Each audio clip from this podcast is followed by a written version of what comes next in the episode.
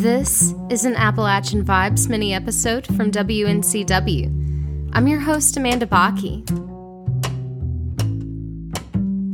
Appalachian Vibes is a show dedicated to challenging the expectations and celebrating the diversity of music, art, and literature created in and around Appalachia. My guest this week is a sculptor, teacher, community school creator, and the director of the Chestnut Creek School of the Arts in Galax, Virginia.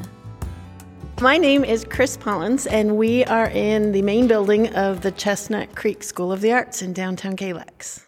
I was hired 15 years ago, St. Patty's Day, uh, to start Chestnut Creek. Um, the city had purchased this building, which is um, First National Bank building. The building will be 100 years old this year. Um, and we have a separate studio, pottery and wood, but I was hired to make the school happen.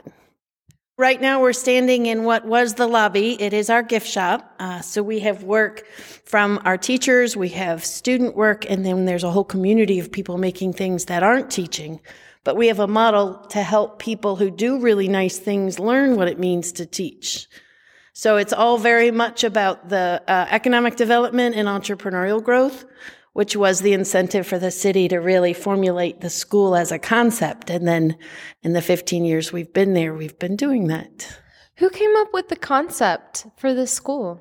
Um, that's an excellent question. There was an advisory committee that was formed in conjunction when Crossroads Institute was being formed, and Crossroads Institute is an incubator for arts.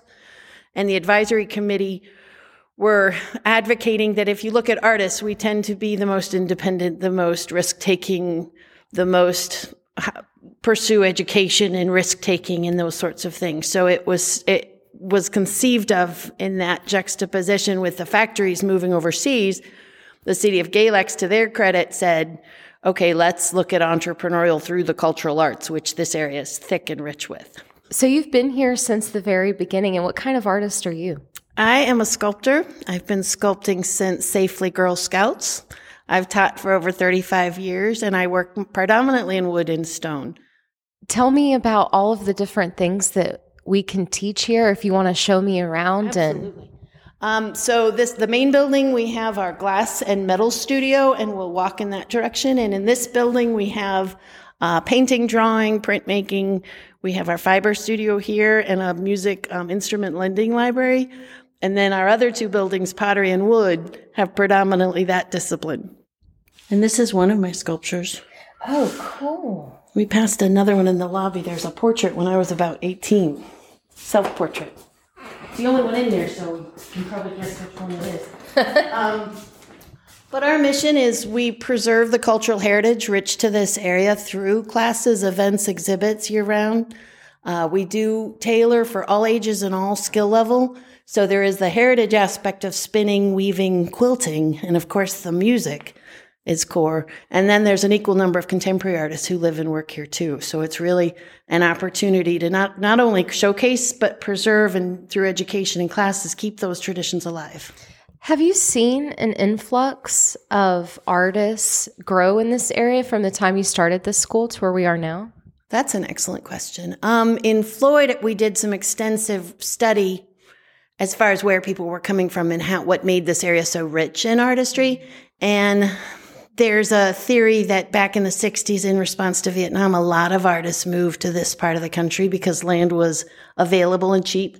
They could build their studios, their homes, set up shop and travel internationally. And some of many of which do.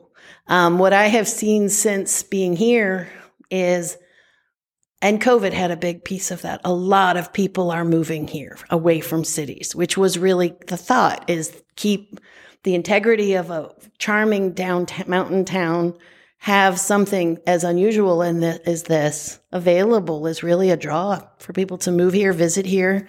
And that was a lot of the ideas that by focusing on getting the school started, it would draw neat businesses. It would draw more, more activity downtown and growth. And you've seen that to be true? Absolutely. Oh, cool. So this is our glass studio, glass and metals.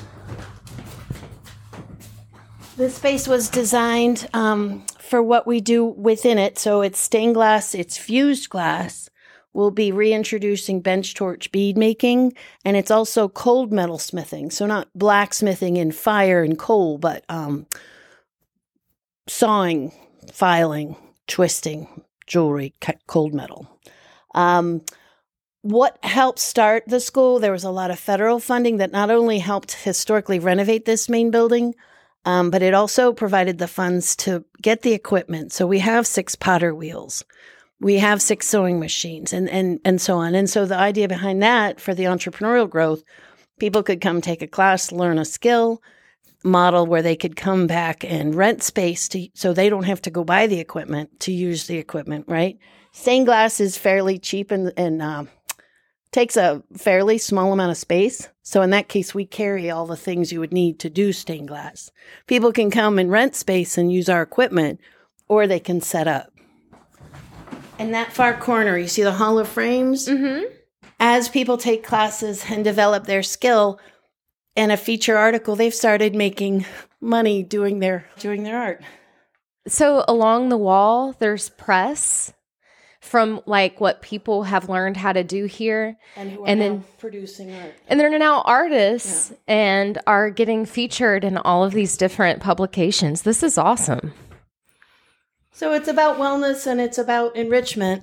And it's also about looking at art as a viable means for enrichment and a viable means for additional income, whether it's teaching, whether it's making, whether it's selling. Yeah, you don't have to be a starving artist. no. So all of our teachers, staff, and volunteers signed a code of conduct that we're only as good as we are welcoming, encouraging, without intimidation. We have a couple cool stories here. Um, this lady is recovering from substance abuse to found healing through pa- painting. And then this is a gentleman who was a cabinet maker who's getting older and paint is light, who's become a painter. So it never ends. You know, there's always stages in life and stages of art making. Thank you to my guest, Chris Pollins director of Chestnut Creek School of the Arts in Galax, Virginia. You can learn more about the school at chestnutcreekschoolofthearts.org. Appalachian Vibes radio show is brought to you by Galax Tourism, made possible by Virginia is for Lovers. Galax Tourism, building our future while celebrating our past. You can learn more about Galax at visitgalax.com. You can also check out past episodes of Appalachian Vibes anywhere you stream podcasts or at AppalachianVibes.net. I'm Amanda Bocchi. I'll see y'all next time for the full hour of Appalachian Vibes radio show from WNCW.